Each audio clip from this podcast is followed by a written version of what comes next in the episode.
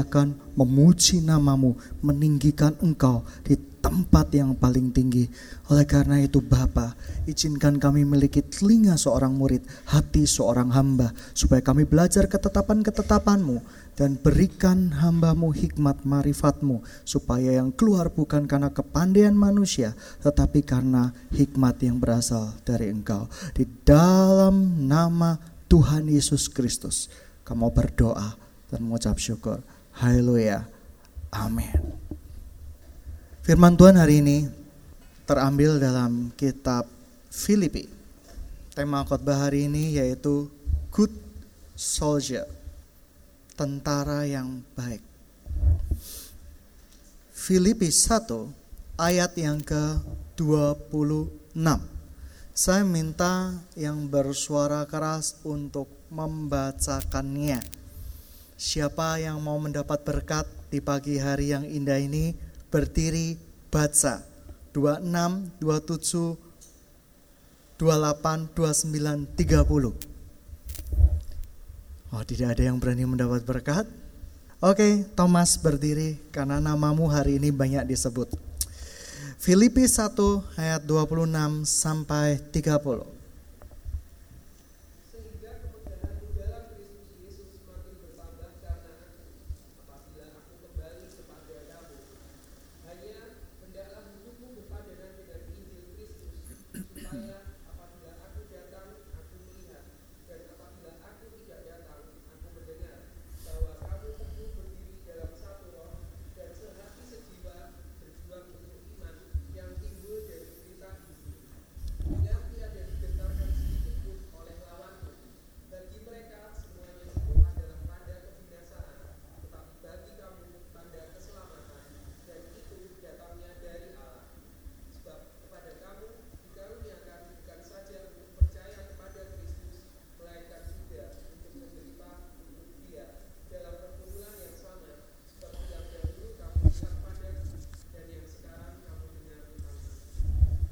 Amin. Uh, berikutnya, siapa yang mau mendapat berkat kedua? Yang habis sakit supaya lekas sembuh. Yang baru kena sakit kuning supaya jadi putih kembali. Uh, satu Filipi, uh, sorry, Filipi 2 ayat 12 sampai 14. Yang keras ya, biar kuningnya lepas semua.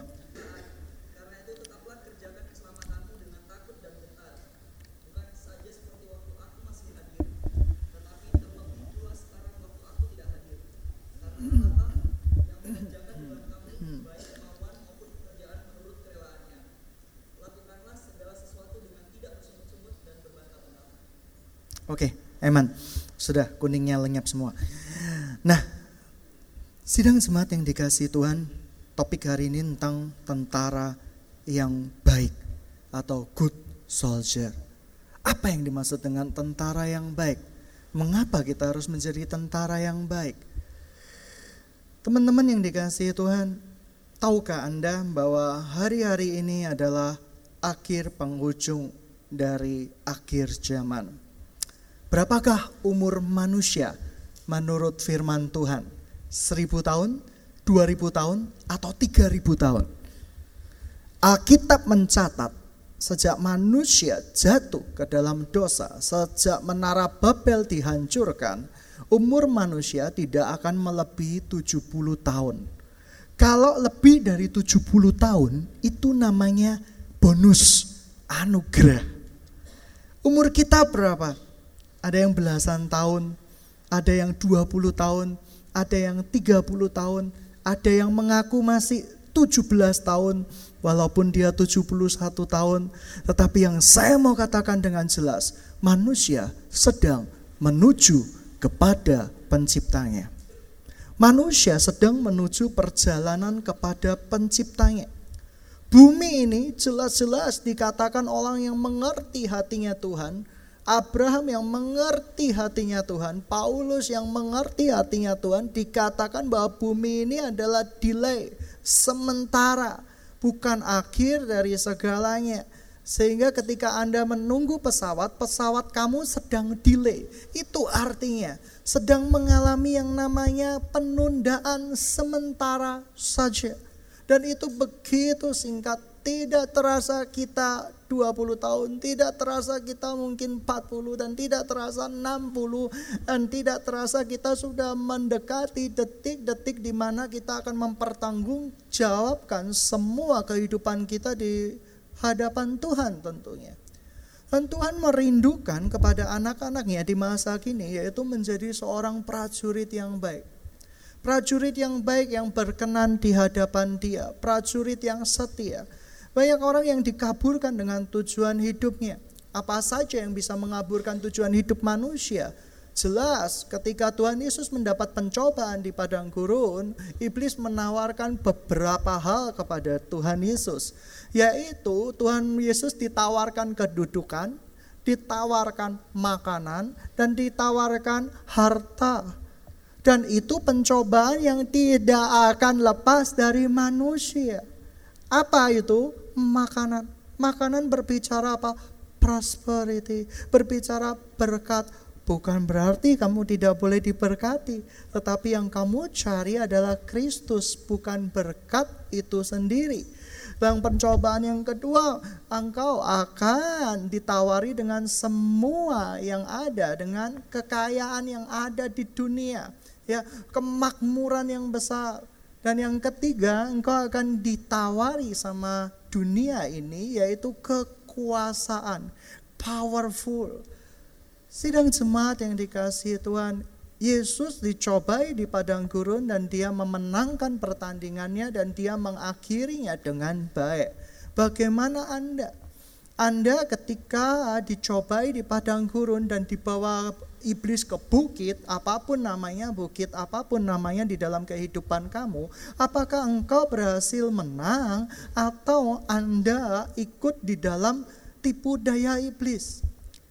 Saya tidak pernah bisa membayangkan Tuhan Yesus berpuasa 40 hari 40 malam. Banyak orang yang bisa melakukannya, bukan hanya Tuhan Yesus, tetapi apakah orang-orang yang setelah berpuasa 40 hari 40 malam itu ketika dicobai uh, mereka berhasil melawan pencobaan tersebut.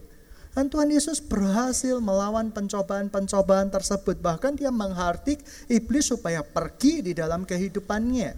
Apa pencobaan-pencobaan yang Tuhan izinkan terjadi di dalammu? Pencobaan itu sekali lagi inisiatif iblis. Pencobaan itu inisiatif dari manusia. Ujian itu adalah pemberian dari Tuhan supaya kita masuk ke dalam tempat yang lebih tinggi jadi jangan pernah mencampur adukan bahwa pencobaan itu datangnya dari Tuhan. No, kita dicobai oleh nafsu kita dan memang selain dicobai oleh nafsu kita iblis berusaha untuk mencobai kita. Jadi pencobaan itu tidak pernah datangnya dari Tuhan. Tuhan selalu menguji manusia. Tuhan tidak pernah mencobai manusia. Ujian Tuhan berbicara kenaikan tingkat. Pencobaan iblis berasal dari segala sesuatu untuk menjatuhkan manusia, untuk membuat manusia itu ke tingkat yang lebih rendah. Dan pencobaan biasanya digodai oleh hawa nafsu. Hawa nafsu itu dimiliki oleh manusia. Manusia ini ingin memiliki tiga hal ini: makanan yang banyak, berkat yang melimpah, dan yang terakhir kekuasaan yang besar. Manusia selalu tergoda dan jatuh ke dalam tiga hal tersebut. Anda lihat ketika kita di dalam sebuah pesta perkawinan. Tuhan berkata, "Cukupkan dirimu dengan apa yang ada." Tetapi apakah cukup? Tidak. Mejanya orang lain misalnya masih penuh dengan makanan. Sini, sini, buat saya, buat saya. Come here, come here. Welcome please gitu ya. Seperti itu. Ayo ke sini, ke sini. Oh, makan, kita makan, kita makan, kita makan. Dan akhirnya apa yang kita makan dengan apa yang kita output tidak bisa seimbang terjadi akumulasi itu istilah teknik kimia. Akumulasinya berupa apa? Lemak di badan dan akhirnya kita sakit-sakitan dan kita mulai marah sama Tuhan. Tuhan kenapa engkau kirim kolesterol sama aku? Bukankah aku pemujimu? Bukankah aku penyembahmu? Tuhan sudah berkata nah cukupkan dirimu dengan apa yang ada.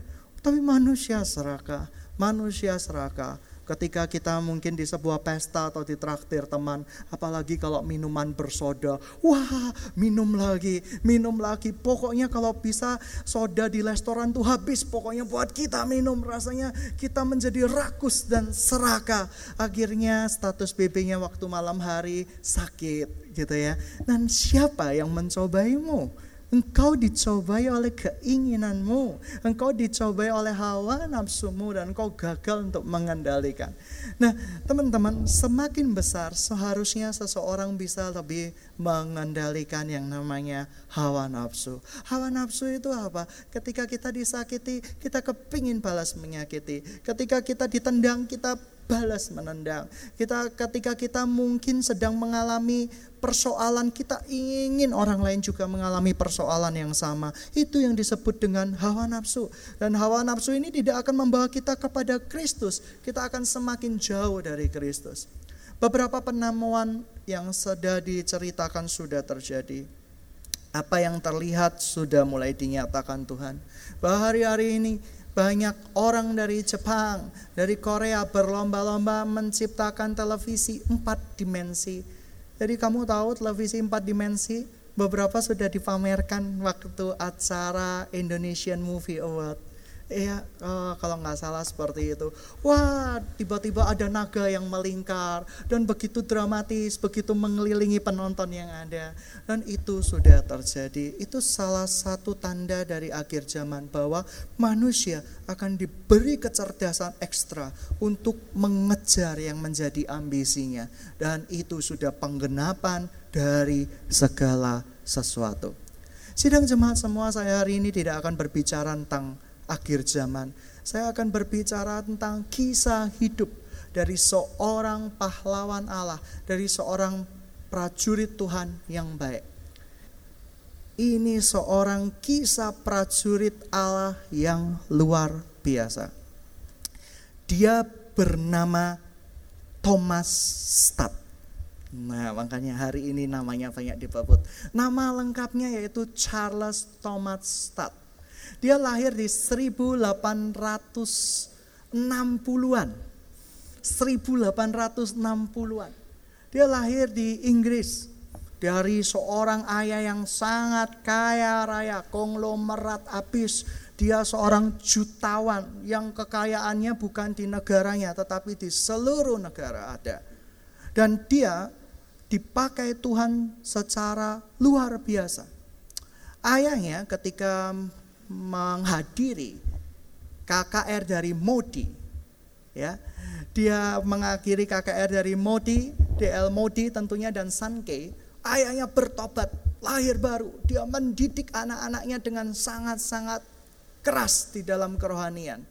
Pada usia 18 tahun Charles Thomas Stad ini lahir baru. Tetapi seperti kebanyakan anak muda habis lahir baru tinggal tenang selamanya. Enam tahun dia tidak maju-maju di dalam kerohanian, stagnat, lesu, tidak terjadi apa-apa, bosan, dan dia tidak ada pengharapan sama sekali di dalam Kristus. Sampai akhirnya, oleh karena itu KKR kampus, ingat ya, ini penting sekali. DL Modi yang menobatkan dipakai Tuhan untuk menobatkan ayahnya. Datang di KKR kampus itu lagi. Dan begitu mendengar khotbahnya DL Modi ini dia hancur hati. Hatinya berkobar-kobar semangat yang menyala untuk Kristus. Dan itu kejadiannya kurang lebih waktu dia berumur 25 tahun. Jadi 1885 dia bersama dengan enam temannya Ya, dia terkenal dengan julukan sampai sekarang. The Seven Cambridge. Wah gitu ya. Tujuh orang dari Cambridge. Atau orang berkata Seven Heroes from Cambridge. Tujuh pahlawan dari Cambridge. Seperti itu. Dan dia uh, dia studinya di Universitas Cambridge UK, England, Inggris. Seperti itu. Dan mereka mendirikan student volunteer movement. Yaitu pelayanan uh, kepada mahasiswa yang apa ya sukarelawan mahasiswa lah. Kegeraan sukarelawan mahasiswa. Dan ayahnya setelah dia umur 25 tahun ayahnya meninggal dunia dan mewarisi dia dengan begitu banyak warisan lewat surat wasiat. Lalu yang terjadi apa? Dia menetapkan hidupnya untuk Kristus. Pada umur 25 tahun, dia ikut di dalam sebuah kegerakan mahasiswa di kampusnya. Namanya Houston Tyler for China. Dia pergi ke China. Dia berikan harta yang diperoleh dari surat wasiat ayahnya kepada lembaga-lembaga misi. 5000 lira untuk DL Modi, 5000 uh, lira untuk uh, siapa ya? Seperti untuk Charles juga, kalau nggak salah Charles Bergen, kalau nggak salah ya. Terus dia masih menyisakan uang 3.400 lira.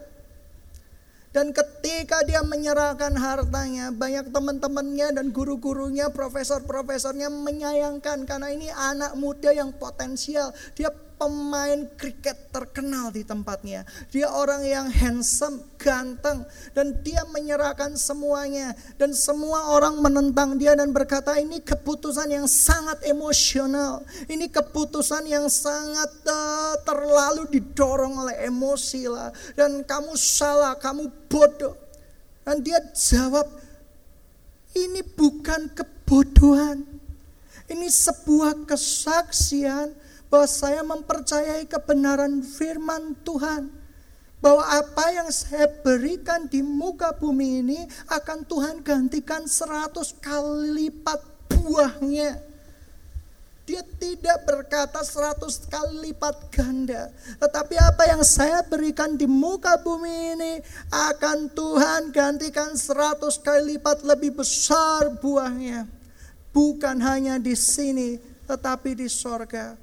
Karena saya percaya harta yang paling berharga yaitu firman Allah dan bukan harta yang diwarisi oleh ayah saya. Ayahnya bersama Edward Shot. Edward Shot ini seorang konglomerat kaya raya dan luar biasa kayanya. Dan dia benar ketika dia memberikan seluruh hartanya. Dia menyisakan 3.400 lira untuk dirinya sendiri dan 15.000 lira untuk pelayanan for China. Dan ini sangat-sangat luar biasa. Setelah tiga tahun melayani di sana, dia bertemu dengan istrinya, calon istrinya. Istrinya bernama Priscilla. Dan sesuatu yang dahsyat yang mereka berkata seperti ini dan untuk mas kawin dia cuma punya 3400 di kantongnya untuk mas kawin dan dia berkata kepada calon istrinya Priscilla, Priscilla, mau kau terima 3400 liraku sebagai emas kawinmu? Dan istrinya menjawab apa? Dia seorang misionari yang ditugaskan ke China tapi dari suku bangsa Irlandia. Dia berkata, Charles, apa yang dikatakan firman Tuhan mengenai seorang yang kaya. Dan Charles berkata, jualah segala milikmu, ikutlah aku, lakukan itu. Dan Charles melakukan, dan Priscilla dengan tersenyum, kamu menikah dengan saya. Karena hari ini kamu sudah melakukan yang benar untuk Tuhanku dan untuk kebaikanmu sendiri. Dan mereka menyerahkan harta satu-satunya. Saya nggak ngerti mereka mau makan apa. Mungkin mereka mau makan sop, mungkin nasi goreng terus seperti anak kos. Tidak tahu persis. Saya tidak mengerti. Tetapi yang jelas Tuhan memberkati pelayanannya di China luar biasa. Mereka berbuah lebat. Semenjak Charles ini menyerahkan uh, seluruh hartanya di hadapan Tuhan tiba-tiba terdengar kabar bahwa warisan ayahnya masih sangat banyak. Dan dia digantikan tepat 100 kali lipat ganda. 34 ribu 340 ribu lira. Dan dia gunakan semuanya untuk pelayanan bersama-sama dengan Tuhan.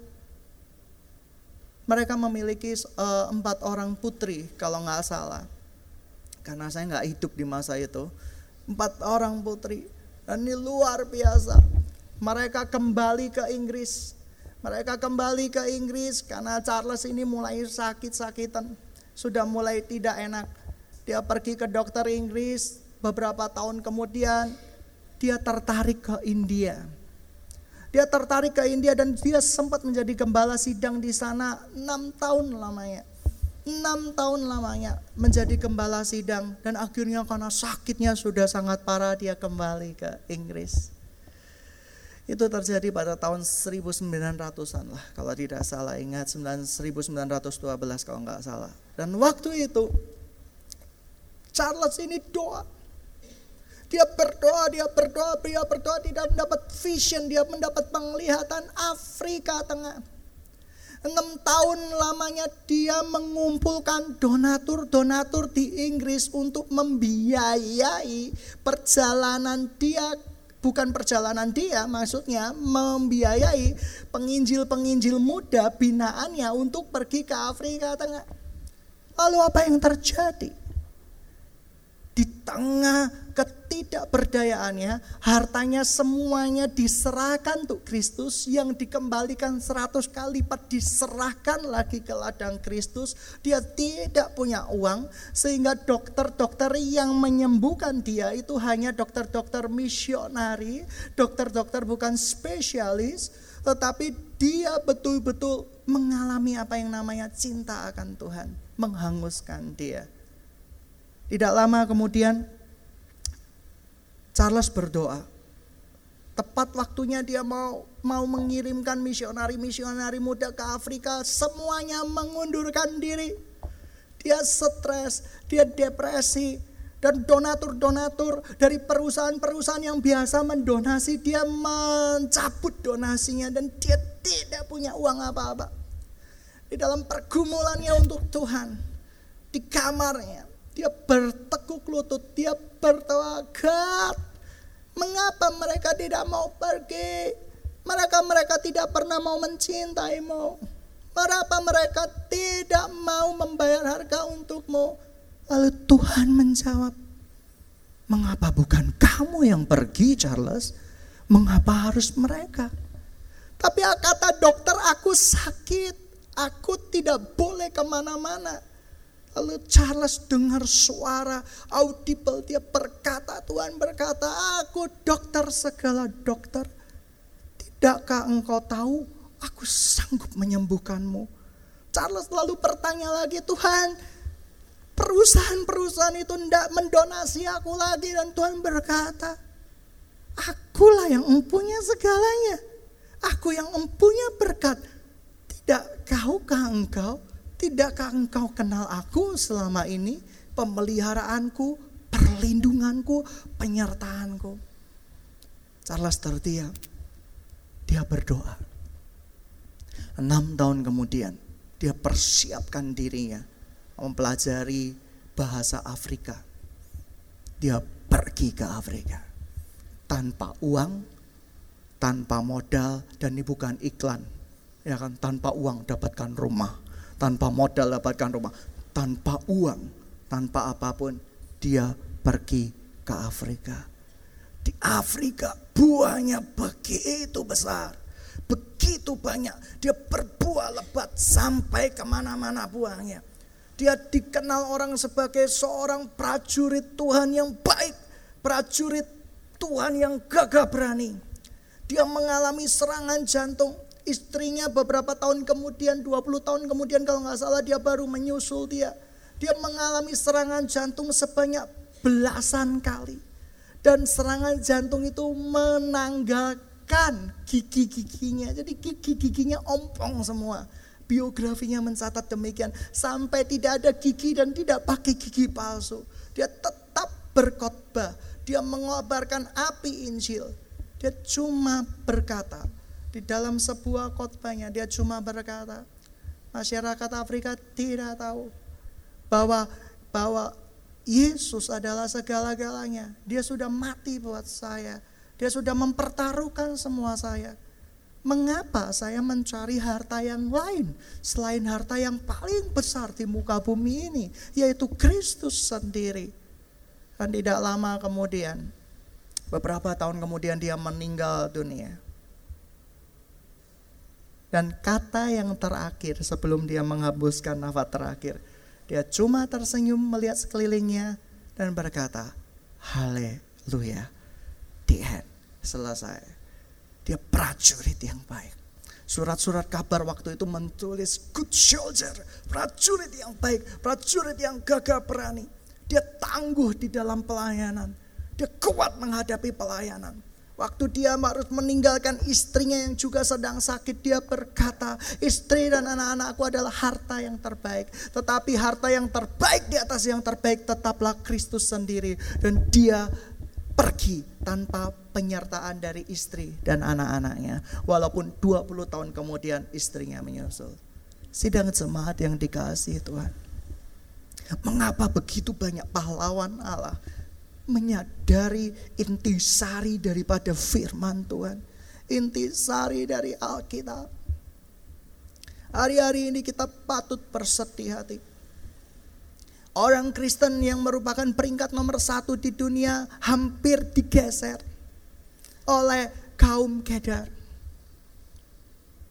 Mereka boleh punya banyak istri, mereka boleh sistemnya menikahi agama siapa pun yang penting dimasukkan di dalam kaum kedar. Mereka cara uh, penyebarannya sangat-sangat tidak benar, tidak baik. Tapi sidang jemaat yang dikasih Tuhan.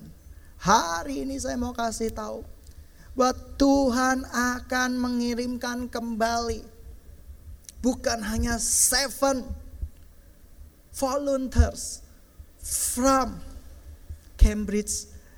Tapi saya rindu hari-hari ini Tuhan kirimkan ribuan, ratusan, semuanya dikirimkan Tuhan untuk menggenapi misi-misi Tuhan. Apa pun misi Tuhan yang terjadi di dalam hidupmu berdoalah. Kalau Tuhan berkata bahwa pergilah ke maybe ke timur tengah, kita pergi ke timur tengah. Kalau Tuhan berkata stay di Surabaya, kerjakan di Surabaya karena di Surabaya akan ada sesuatu yang hebat, sesuatu yang besar. Dan kau harus menduduki pusat pemerintahan di kota Surabaya. Lakukan itu. Kalau Tuhan berkata jadilah berkat lewat pendidikan lakukan itu. Kalau Tuhan berkata jadilah berkat lewat uh, keahlianmu lakukan itu karena hari-hari ini saya mau kasih tahu kedatangan Tuhan sudah semakin dekat daripada yang seperti yang dijanjikan. Kalau ada delay sementara, ini cuma delay. Ini akan dikerjakan. Hari penghakiman itu akan tiba. Hai manusia, apa yang kau cari di muka bumi? Bukankah saripati inti daripada firman Tuhan? Saripati yang ada di dalam bumi ini yaitu menemukan dia dan menemukan semua yang ada di dalam dia dan menikmati hari-hari bersama dia. Bukankah saripati di dalam kehidupan yang ditawarkan oleh Alkitab sudah kita mengerti? Lakukan saja engkau akan diberkati dan hidupmu tidak akan pernah sama. Banyak orang yang ikut Tuhan berkata demikian, aku sepi, aku tidak punya apa-apa. Eh, saya mau kamu kasih tahu, Tuhan tahu yang terbaik untuk anak-anaknya. Jangan pernah takut. Kalau engkau berkata, ya aku kesepian Lot, eh, aku kesepian. Tuhan berkata, percayalah padaku Aku sanggup, aku sanggup memberkatimu. Aku sanggup menemukan kau dengan yang terbaik. Aku akan sanggup mencarikan orang yang sanggup direnovasi sama Tuhan. Bukan orang yang bebal untuk menjadi pasanganmu. Orang yang bebal itu orang yang gak bisa dirubah lagi. Setiap hari kita hidup di dalam air mata bersama dia karena tidak ada perubahan yang bisa dilakukan oleh dia. Sedang jemaat yang dikasih Tuhan apa yang kau rindukan ya anak-anak Tuhan? Bukankah Tuhan sudah jelaskan bahwa semuanya ada di tangan Tuhan. Harta, tahta, kekayaan ada di tangan Tuhan. Oleh karena itu carilah kerajaan Allah dan seluruh kebenarannya akan ditambahkan kepadamu. Banyak orang yang membayangkan seperti ini seperti memperoleh hadiah. Aku harus mencari kerajaan Allah dan seluruh kebenarannya. Oh, berarti aku akan melayani Tuhan setiap hari, setiap hari. Tetapi tujuannya bukan kebenarannya, tujuannya bukan firman Tuhan, tetapi tujuannya akan ditambahkan itu yang menjadi targetnya. Oleh karena itu dia tidak akan pernah memperoleh kerajaan Allah dengan seluruh kebenarannya itu. Karena yang dia pikirkan bukan kerajaan Allah dan seluruh kebenarannya tetapi yang ditambahkan itu yang dia pikirkan, hadiahnya yang dia pikirkan, rewardnya yang dia pikirkan. Oleh karena itu kita tidak akan pernah mengenal Tuhan.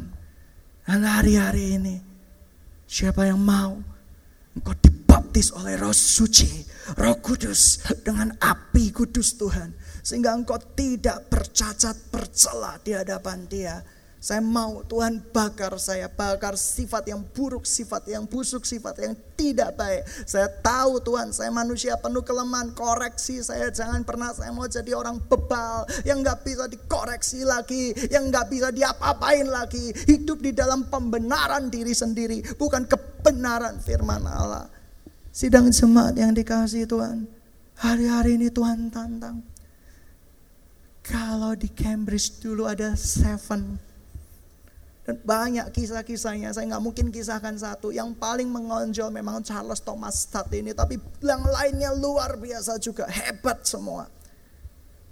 Berapa banyak kamu di kampus kamu, di dunia kerja kamu, kamu bayar harga untuk Tuhan. Berapa banyak di dunia kerja di kampus kamu Tuhan berkata itu kebodohan. Mungkin orang lain berkata kebodohan, tetapi engkau berkata ini bukan kebodohan. Ini hadiah, ini kesaksian. Bahwa harta yang paling berharga di muka bumi ini adalah Injil Kristus. Dan saya akan lakukan apa pun untuk Injil Kristus itu. Sedang semat yang dikasih Tuhan.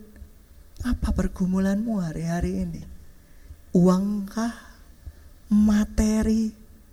Pasangan yang benar di hadapan Tuhan? Apa pergumulanmu? Berdoalah kepada Tuhan. Dan Tuhan akan jawab. In my hand. Semuanya ada. Mengapa engkau demikian khawatir? Seperti orang-orang yang tidak mengenal aku. Atau kau engkau memang belum mengenal aku? Kalau yang belum mengenal aku Tuhan berkata, kenalah aku, tinggallah di dalam aku. Maka engkau akan berbuah, berbuah dan buahmu akan dinikmati oleh banyak orang. Banyak orang yang diberkati oleh perlayanan Charles Thomas Stott ini diberkati luar biasa. Buahnya melimpah. Di saat penginjil-penginjil lain mulai melemah, kehilangan daya, mereka paling menonjol, mereka paling radikal. Saripati inti Alkitab sudah mereka miliki. Seluruh kebenaran Alkitab itu adanya di dalam diri Kristus. Dunia menjanjikan ketenaran, dunia menjanjikan berkat, dunia menjanjikan segala galanya, tetapi firman Tuhan menjanjikan engkau akan memperoleh berkat di atas segala berkat. Dan siapakah berkat di atas segala berkat itu? Kristus Yesus. Ketika engkau memiliki dia, memiliki dia di dalam hatimu, maka kepenuhanmu akan berlimpah Kekosonganmu akan diisi oleh sukacita, akan diisi oleh penghiburan, akan diisi oleh kasri mesra, akan diisi oleh pertolongan dari Tuhan. Sidang jemaat yang dikasih Tuhan. Banyak orang yang mengaku diri yang Kristen, tapi mereka mengejar hanya rempah-rempahan dari firman Tuhan. Mohon maaf saya nggak berkata bahwa firman Tuhan itu semuanya itu uh, tidak ada yang uh, cuma rempah-rempah. No, ada orang yang mengejar hanya bagian kecil-kecil dari firman Tuhan. Tetapi firman itu sendiri yaitu Kristus Yesus tidak pernah mereka kejar. Mereka mempercayai hidup berkelimpahan di bumi, tetapi siapa yang memberikan hidup berkelimpahan? Bukankah Kristus? Mereka percaya mereka akan diberkati anak cucunya di muka bumi ini. Mereka suka khotbah tentang Abraham yang anak cucunya di mana-mana. Bapak Abraham mempunyai banyak sekali anak-anak. Wah, nyanyi seperti paling senang khotbah seperti itu, tertawa-tawa. Tetapi mereka lupa, Bapak Abraham itu pun tidak akan menyelamatkan mereka. Yang menyelamatkan mereka adalah Kristus Yesus. Kristus dan Kristus dan Kristus. Dan semua bahkan bumi akan berakhir. Cerita Kristus akan dikumandangkan ke mana-mana. Karena itu adalah firman Allah yaitu Tuhan sendiri yang turun menjadi manusia dan berkata bahwa pada manusia bahwa hari ini akan ada perdamaian untuk engkau dan saya dan saya rela mati buat perdamaian itu. Sidang jemaat yang dikasihi Tuhan, hari-hari ini saya berdoa kita semua memahami saripati inti daripada firman Tuhan, yaitu kerajaan Allah, Tuhan sendiri. Siapa yang ada di dalam kerajaan Allah? Tuhan Kristus Yesus dan seluruh kebenarannya maka akan ditambahkan kepadamu berlimpah sampai engkau nggak bisa menerima lagi. Jangan pernah cari yang berlimpah sampai engkau nggak bisa menerima lagi. Engkau mungkin bisa menerima itu tanpa Kristus Yesus. Karena dunia juga janjikan yang kerja keras pasti akan diberkati. Tetapi firman Tuhan berkata, percuma engkau memiliki seisi dunia, tapi kamu kehilangan nyawa kamu. Sidang jemaat yang dikasih Tuhan, nyawa kamu, jiwa, roh, itu luar biasa tubuh bisa mati. Nah, kita mencatat kalau kita mati, kita meninggalkan casing tubuh ini. Dan dalam sekejap sekoyong-koyong, kita masuk ke dalam sebuah tempat yang tenang. Tempat pemberhentian. Tempat pemberhentian. Tempat pemberhentian itu seperti padang rumput yang hijau, tenang. Seperti keadaan pagi hari, kira-kira jam 4 pagi, tenang. Udaranya sangat segar dan sekonyong-konyong. Pada waktu iblis akan dihukum, kita semua akan dibangkitkan bersama-sama. Kita akan melawan iblis itu dan masuk ke dalam kerajaan yang indah, kerajaan yang kekal, kerajaan yang tidak pernah tersentuh oleh apa pun.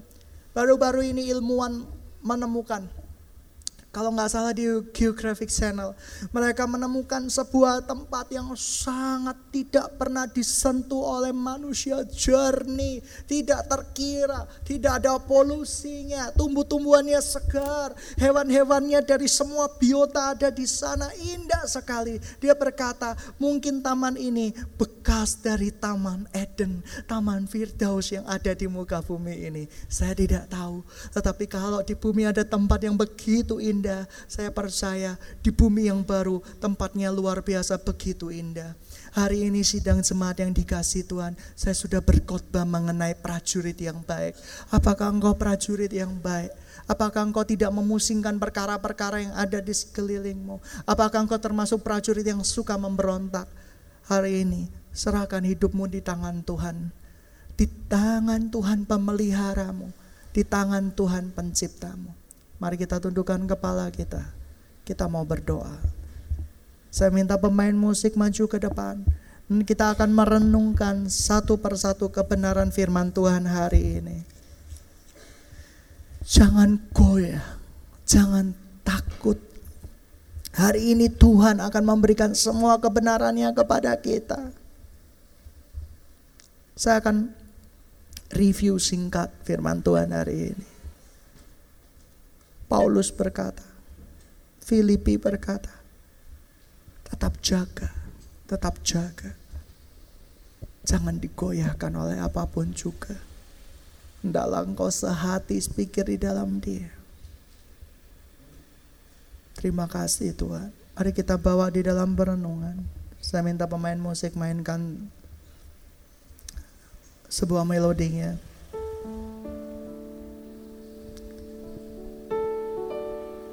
Charles Thomas Stewart berkata, Stewart berkata, ini bukan sebuah kebodohan, ini kesaksian di hadapan Tuhan dan manusia, bahwa umat manusia yang mencintai Dia, akan memperoleh buah seratus kali lipat di bumi ini. Seratus kali lipat.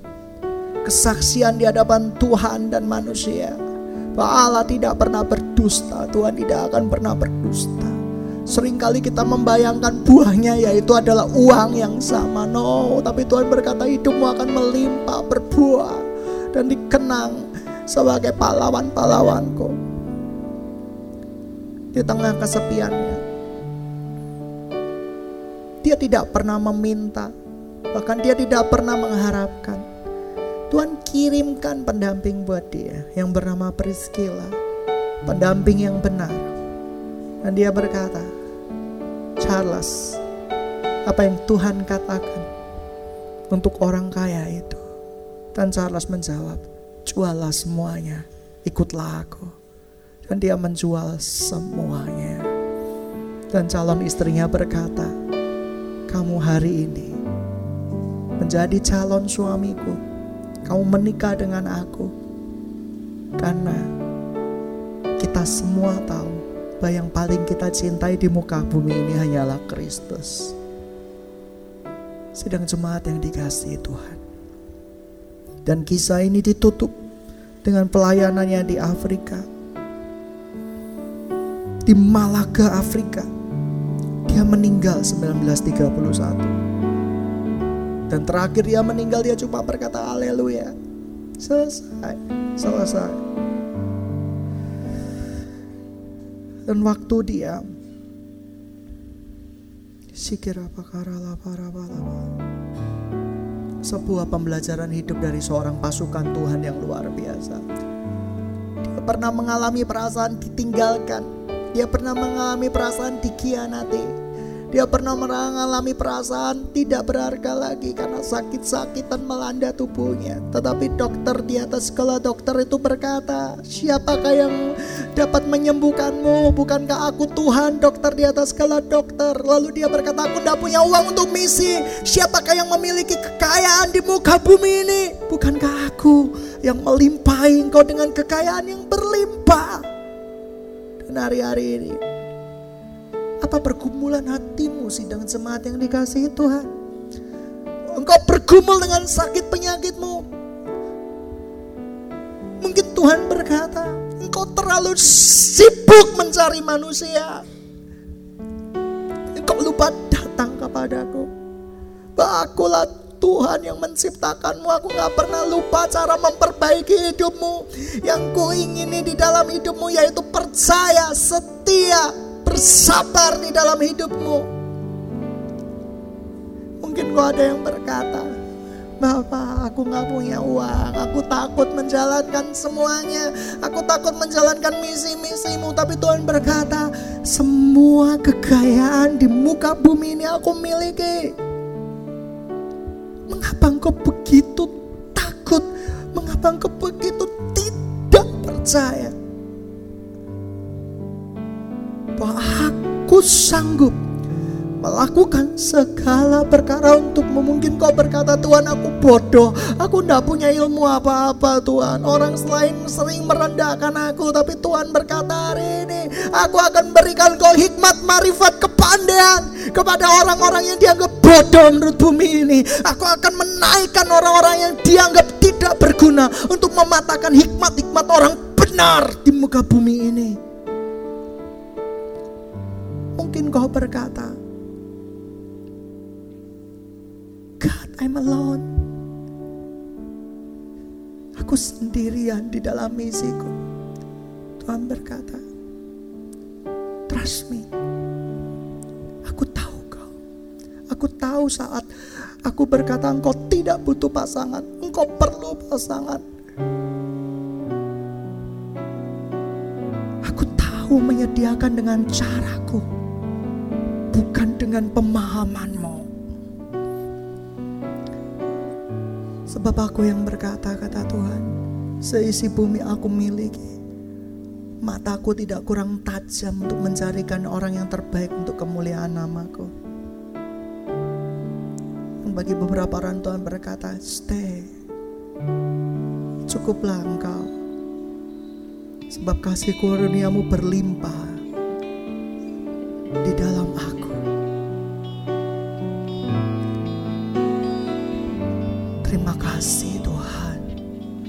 Hari-hari ini siapa yang mau berkata sama Tuhan, Tuhan bentuk aku jadi prajurit yang baik.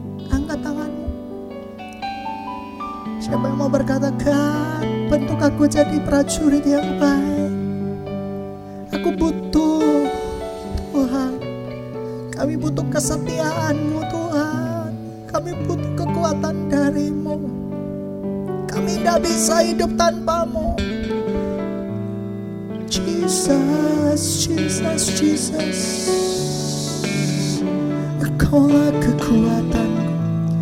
kita bermasmur bagi dia.